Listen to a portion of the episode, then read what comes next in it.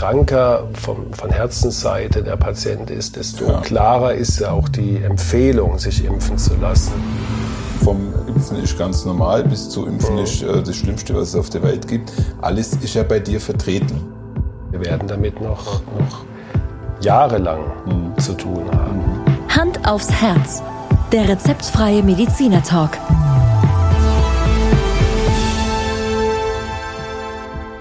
Hallo und herzlich willkommen bei Hand aufs Herz. Geschichten rund ums Herz mit professioneller Begleitung von Dr. Markus Knapp. Mein Name ist Thomas Krug und ich freue mich auf die heutige Folge. Ich mich auch, wie immer. Hallo Thomas. Ja, Markus, wir äh, diskutieren heute weiter über das Thema Covid und äh, du wirst es nicht glauben, in meinem Job, was glaubst du, was ich nach dem Zähneputzen jeden Tag mache? Hm, ich würde mal sagen, du guckst in den Spiegel und denkst, Mann, sehe ich gut aus, oder? okay, äh, kurz danach, äh, nachdem ich festgestellt habe, dass ich gut aussehe.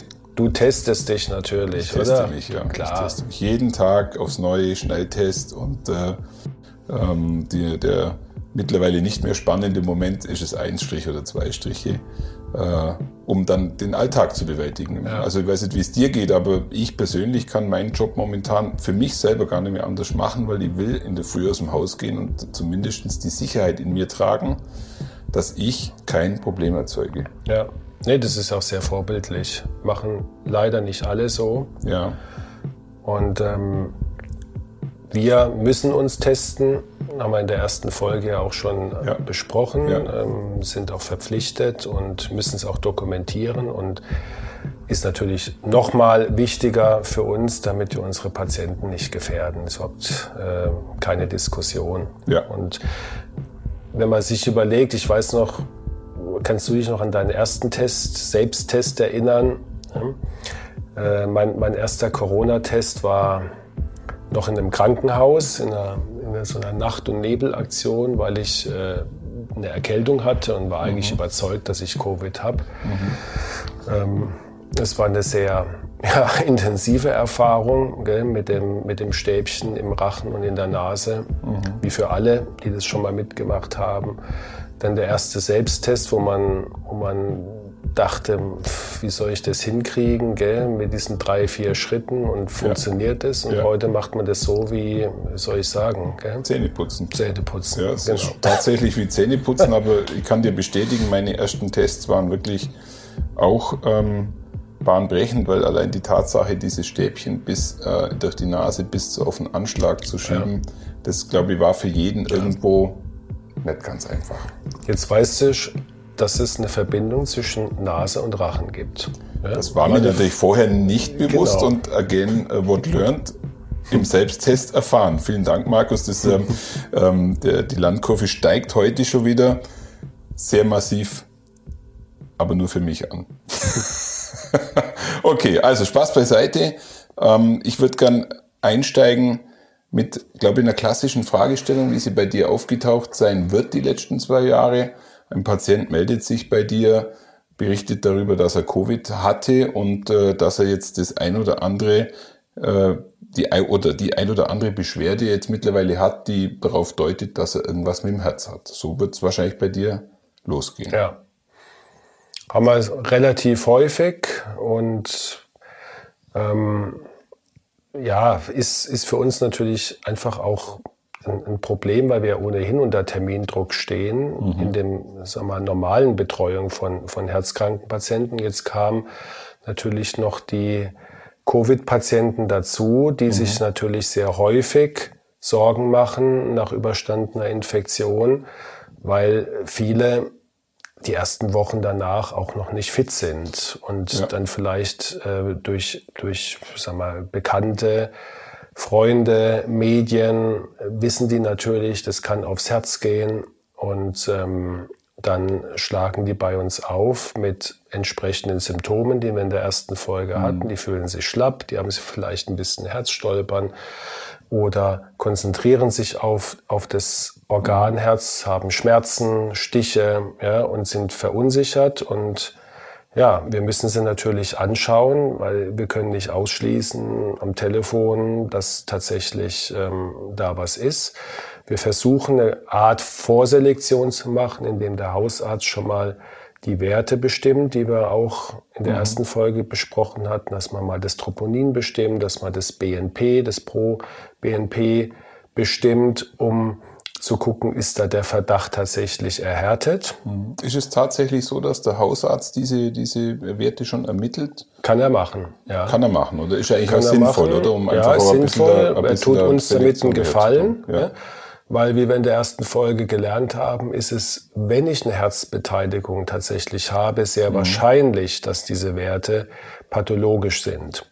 Und wenn dann noch ein EKG auch noch pathologisch ist, dann ist es nochmal ein klarerer Hinweis auf eine Herzbeteiligung. Wir machen dann das EKG, wir machen bei entsprechendem Verdacht auch die Werte und wir machen den Ultraschall. Und es gibt gerade in der Akutphase schon Ultraschallveränderungen. Hauptsächlich ähm, betrifft es das rechte Herz, dass es mhm. dann zu einer Rechtsherzerweiterung kommt. Ähm, es betrifft auch die diastolische Funktion. Mhm. Das heißt, die Füllungskomponente des Herzen, die oft beeinträchtigt ist. Wir haben in selteneren Fällen wirklich auch eine Einschränkung von der linken Herzfunktion. Und wenn das, äh, der Herzbeutel noch mit beteiligt ist, auch manchmal ein Erguss. Das sind so die Sachen, die wir im Ultraschall erkennen können. Aber die meisten kommen doch wahrscheinlich mit dieser, wie du vorher auch gesagt hast, medial geschürten Angst, eine Herzmuskelentzündung zu bekommen, oder? Und deswegen sehen wir bei 99 Prozent dieser Patienten Gott sei Dank einen Normalbefund, mhm. ne, beziehungsweise einen unveränderten Befund. Darf ich nochmal einen Schritt zurückgehen? Ist es dann äh, legitim, wenn man bei seinem Hausarzt ist, äh, ihn darauf hinzuweisen, dass man gern diese Werte erfasst haben möchte, oder ist das ein Automatismus? Ist ja immer kritisch, ja. Darf man das, darf man sein als Patient genau ja. darauf hinweisen oder sollte man das Nein, das, also ich ich bin ein Freund davon, wenn ein Patient mhm. aufgeklärt ist und, und weiß, ähm, was, was zu tun ist, ja, und ich gehe mal davon aus, dass, dass die allermeisten Hausärzte das auch wissen. Mhm. Ja. Mhm. Ähm, Natürlich kann man nicht bei jedem Patient, der in der Hausarztpraxis kommt, so eine umfangreiche Diagnostik machen. Ja, sonst ja. sonst äh, kommt da an, an logistische und auch Budgetkapazitäten, die dann auch wieder Ärger bereiten. Also man muss eine Vorselektion machen. Das heißt, okay. es muss passen. Es muss auch, äh, es gibt auch äh, Patienten, die kommen dann nach drei Monaten und meinen, sie haben eine Myokarditis. Mhm. Das kann natürlich nicht sein und wenn, dann ist sie, ist sie nicht mehr nachweisbar, schon gar nicht im, im Labor. Mhm. Also man muss eine Art Vorselektion und dann ist es aber legitim zu sagen, ich, ich habe da Symptome, die mir Angst machen, ähm, ich hätte gerne äh, die Werte bestimmt, damit ich auf der sicheren Seite bin.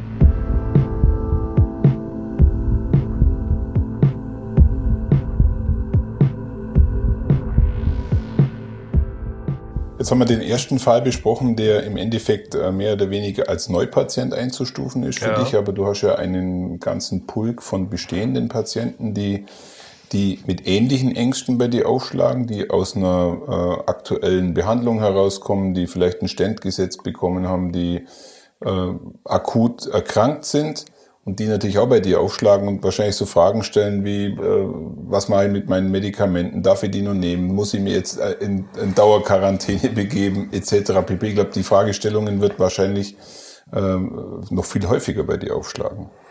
Ja, also die, Patienten, die dann einer Risikogruppe dadurch angehören, ja. die sind natürlich noch mal mehr verunsichert. Ähm, die meisten, fast alle sind dann auch geimpft, Gott sei Dank, und, mhm. und ein Großteil auch schon geboostert, mhm. so dass ähm, also die Wahrscheinlichkeit, dass sie dann einen schlimmen Verlauf haben, dadurch dramatisch gesenkt wird, Gott sei Dank. Ja.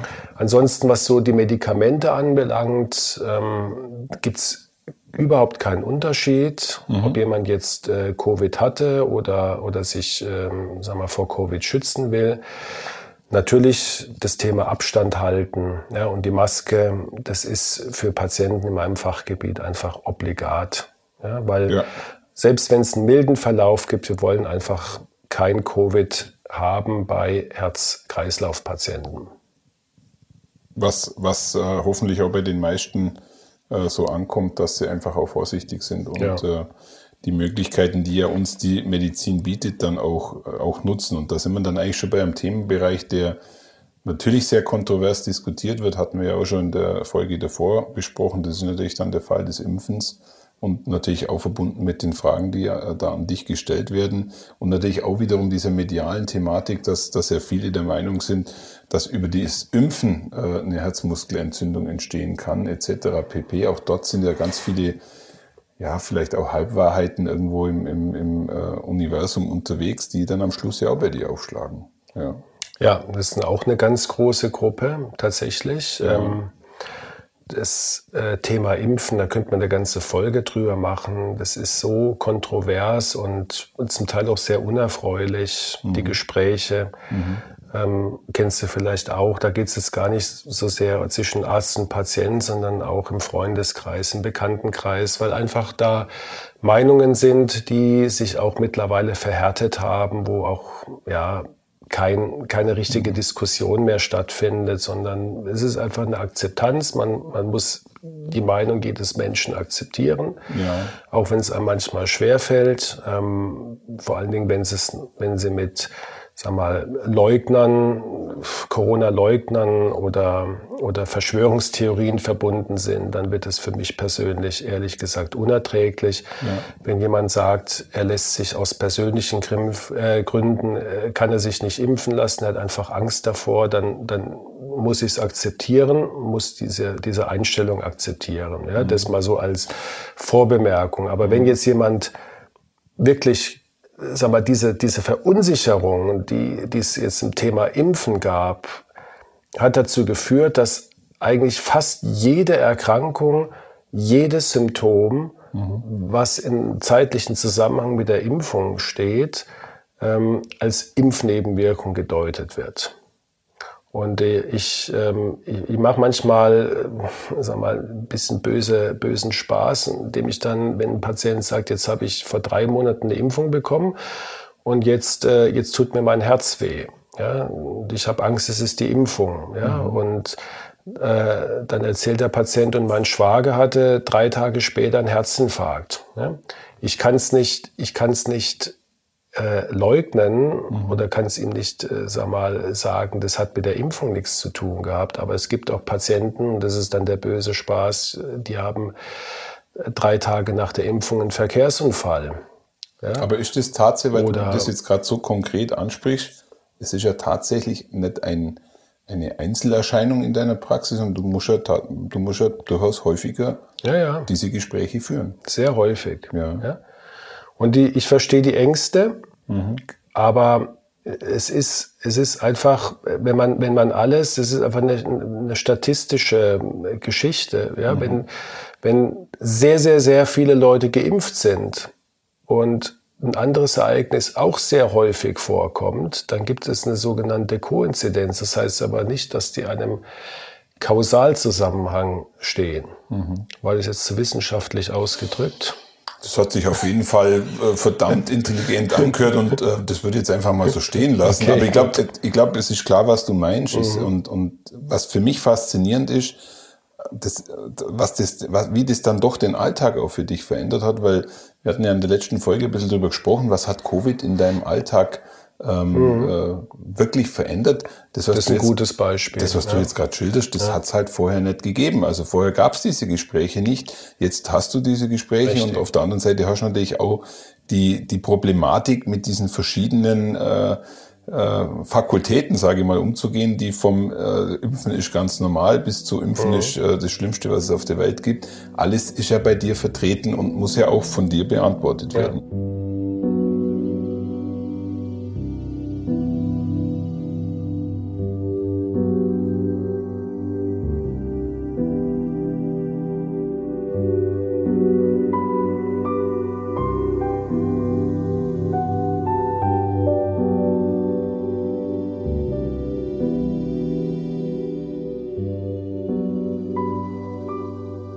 Aber eine Frage zum Impfen habe ich tatsächlich, die Ähm, weiß ich gar nicht, ob man die klar beantworten kann, aber gibt es, gibt es Herzpatienten mit einer Erkrankung, wo man wirklich aus heutiger Sicht sagen kann, hier ist Impfen ein Risiko? Nein. Gibt es nicht, oder? Also das sind dann keine Herzpatienten, das sind immungeschwächte Patienten. Ja, ja. ja? Oder, oder wirklich Patienten, die schon mehrere schwere Impfreaktionen hatten Mhm. ja, in der Vergangenheit. Das ist auch so ein bisschen dann, wie wenn aber- jemand eine Allergie einfach Ja, hat. oder? genau. Das aber das hat jetzt mit, mit einer Herzerkrankung nichts zu tun. Im Gegenteil, ja, je, je kranker vom, von Herzensseite der Patient ist, desto Ja. klarer ist ja auch die Empfehlung, sich impfen zu lassen, weil Mhm. er im Falle einer Infektion sehr schlechte Karten hat. Vielleicht kann man an der Stelle nochmal kurz den, den, den Impfbogen spannen. Äh, Der, der Covid-19 ist aufgetaucht 2019. Mhm. Und wann hatten wir äh, das erste Mal einen, einen äh, Impfstoff zur Verfügung? Naja, ein Jahr später. Also das muss man sich einfach Mhm. auch auf der Zunge zergehen lassen. Ähm, ich bin, du weißt, ich bin Technokrat. Mhm. Ja, für mich ist das pure Faszination. Da, da würde ich jetzt wahrscheinlich vom einen oder anderen eine Schelte kriegen. Aber wir waren nach einem Jahr als Menschheit in der Lage zu impfen. Ja. Und wir waren kurz danach in der Lage, uns auch auf verschiedene Mutationen einzustellen. Also das muss man einfach auch mal, denke ich, sagen. Ähm, das ist schon etwas, was uns auszeichnet. Ja. So ist es. Die Menschen können viel kaputt machen, aber sie können Unglaubliches bewerkstelligen. Genau, und ich glaube, das ist etwas Unglaubliches. Nicht umsonst äh, sind die beteiligten Wissenschaftler entsprechend, ja, ich weiß nicht, wahrscheinlich wird der ein oder andere einen, einen äh, Nobelpreis bekommen für das, was, da, was er da geschaffen hat. Mhm. Ja. Das muss, also es musste einfach mal loswerden, weil das, weil Ja. das, finde ich, vergessen viele immer War wieder. ja von vielen eigentlich auch schon dieses Jahr erwartet worden, dass der ja. Medizin-Nobelpreis an den Gründer und, Ja. und Inhaber von, von BioNTech geht, ähm, was mich überrascht hat, dass es nicht war, aber ich bin mir ziemlich sicher, das, Das kommt. kommt, da geht kein Weg dran vorbei.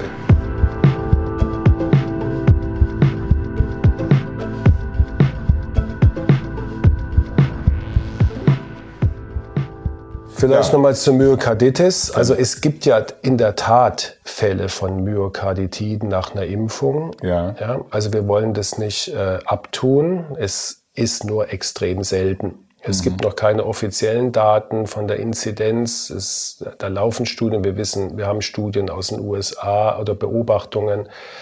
Ähm, wir haben aus Israel, auch aus Deutschland. Also man schätzt, äh, dass es in der Größenordnung vielleicht von 1 zu 10.000 oder noch höher äh, tatsächlich mal zu einer leichten Form, in, den, in der Regel sind die leicht, diese Herzmuskelbeteiligungen. Ja.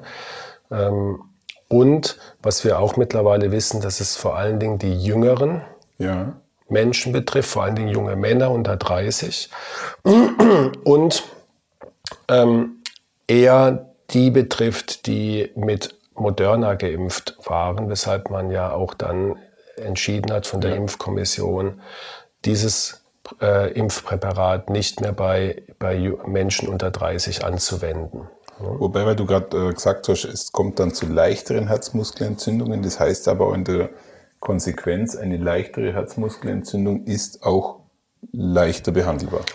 Ja, sie, eine Herzmuskelentzündung können wir ja gar nicht richtig behandeln. Wir Ja. können ja immer nur dann Symptome versuchen zu behandeln, wenn sie wirklich da sind, also die Rhythmusstörungen.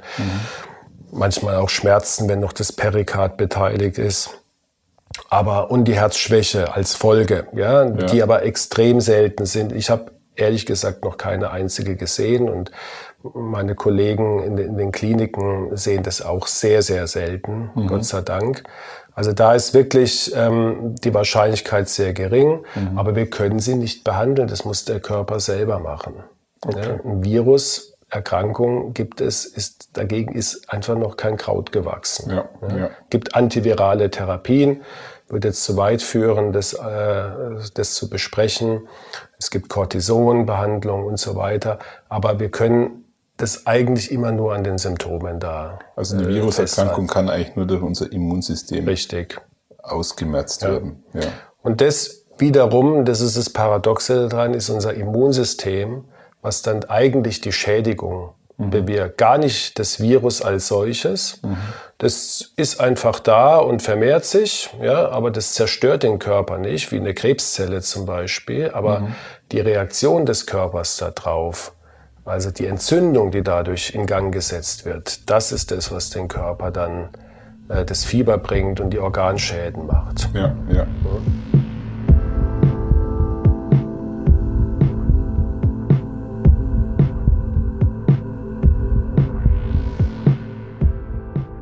ähm, wir haben noch eine äh, vierte Gruppe, über Ja. die wir noch sprechen. Das ist die Thematik Long Covid. Und ähm, ich möchte vielleicht dazu eine kurze, eine kurze Anekdote geben. Du weißt, dass ich im, im Baubereich unterwegs bin.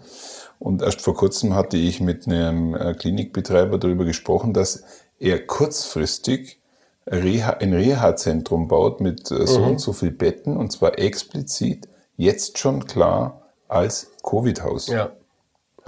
Ja. Das ist mir dann in dem Moment erstmal klar geworden, was da eigentlich jetzt nicht überdramatisiert, aber was da für eine Welle auf uns Ja. zuläuft, die du wahrscheinlich auch schon in der Praxis sitzen hast. Was für Veränderungen sowas auch in der Medizinlandschaft bewirkt, ja, natürlich. Also Long Covid ist, ist in aller Munde. Auch ein schwieriges Thema, weil ähm, es tatsächlich diese Erkrankung gibt. Ich habe am Anfang ganz ehrlich nicht dran geglaubt. Ähm, aber mittlerweile ist es, ist es äh, gar keine Frage. Es gibt wirklich dieses Long-Covid-Syndrom. Man schätzt so bei etwa 10 Prozent der Patienten, die an Covid erkrankt sind, haben also längere, anhaltende körperliche Symptome, die ganz unterschiedlich sein können. Ähm, Das häufigste ist einfach eine, eine chronische Müdigkeit oder Fatigue-Syndrom genannt, dass also die Patienten noch nicht mal aus dem Bett aufstehen können ähm, und einfach, einfach fertig sind. Markus, war das, war das nicht auch ähm, nach der spanischen Grippe in den 20er Jahren auch so, dass, dass äh, es ganz viele Menschen gab, die, ich weiß nicht, wie wir es dann damals genannt haben, äh, ein, ein Syndrom gehabt haben? Ja, also es Danach. gibt's ja, ich, ist mir jetzt nicht bekannt, ehrlich gesagt, ähm, aber äh, prinzipiell nach jeder schweren Viruserkrankung äh, Ja. braucht der Körper Wochen, um sich komplett zu erholen. Also ich persönlich hatte mit Anfang 20 zum Beispiel ähm, das ähm, pfeiferische Drüsenfieber, was auch eine Viruserkrankung ist und, und das hat mir sehr zugesetzt. Ähm, als, als Kleinkind, auch das ist ein Analogon zum Covid, merkt man das in der Regel gar nicht. Ähm, aber je älter der Patient ist, desto mehr Probleme äh, kommen dann auch nach überstandener Infektion.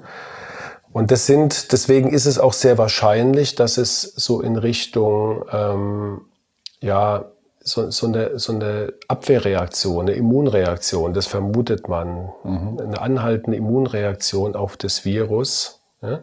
Natürlich auch der ein oder andere Endorganschaden, der entstanden ist, gerade in der Lunge. Ja, wenn ich eine schwere Lungenentzündung hatte durch, durch Covid, ist ja klar. Oder wenn ich Oder eine Herzschädigung. oder eine Herzschädigung, ja, eher seltener. Ja. Aber die Patienten haben auch Konzentrationsstörungen. Ja. Also es hat auch auf, Auswirkungen auf unser Gehirn. Ja. Ähm, Nierenschädigungen. Ja. Oft ist aber auch so, dass, dass die Patienten einfach nur depressiv sind. Und da wird es schon wieder schwieriger. Ist jetzt die Depression aufgrund von, von der Covid-Infektion oder ähm, ist die Depression jetzt wieder eine, eine Begleiterkrankung, die, die mit Covid überhaupt nichts zu tun hat, sondern eher damit, dass, dass soziale Kontakte fehlen oder äh, die gewohnten beruflichen, sag mal, alt, der berufliche Alltag sich verändert hat, dass man zu Hause Homeoffice macht, dass man nicht mehr in seinen Verein geht, dass der Stammtisch nicht stattgefunden hat. Das ist eigentlich ein ganzheitliches Problem, was, Genau. was bei demjenigen dann einfach auch, jetzt sage ich mal, unter Ja. der Überschrift äh, Long Covid dann zu einer Erkrankung, zu einer chronischen Erkrankung. Das ist eine chronische kann. Erkrankung, die kann auch, auch wirklich ein halbes Jahr oder, oder länger andauern. Mhm. Und man muss es ernst nehmen. Man, man kann es nicht abtun und sagen, naja, das wird schon wieder und jetzt reiß dich mal zusammen. Diese, diese Patienten sind, sind wirklich, fühlen sich schwer krank Mhm. und sind verzweifelt. Ich sehe immer wieder Patienten bei uns und ich muss jedem sagen, also ihre Werte sind, sind hervorragend, auch die Lungenfunktionswerte sind hervorragend, aber der Patient fühlt sich einfach elend. Und ja. Kann man eigentlich jetzt, äh, jetzt schon äh, im Praxisalltag so einen Patienten in eine äh, Reha-Einrichtung überweisen? Ist das eigentlich ein, ein Prozess, den es schon gibt in unserer, in unserer Es gibt schon Reha-Kliniken, ja, ja. ja. Es äh, kommt ja auch eine immer wieder in den Medien, die ist, glaube ich, an der Ostsee oben, habe ich schon öfters jetzt gesehen. Das war mit die erste und wie du es ja eben schon gesagt hast, also das wird, äh, die werden jetzt wie Pilze aus dem Boden schießen, genau. diese Einrichtungen, weil wir werden damit noch, noch jahrelang mhm. zu tun haben. Mhm, mh. Also wie mit Covid ja auch. Ja. Wir werden ja Covid, da ist sich die Wissenschaft ja einig, nicht eliminieren können.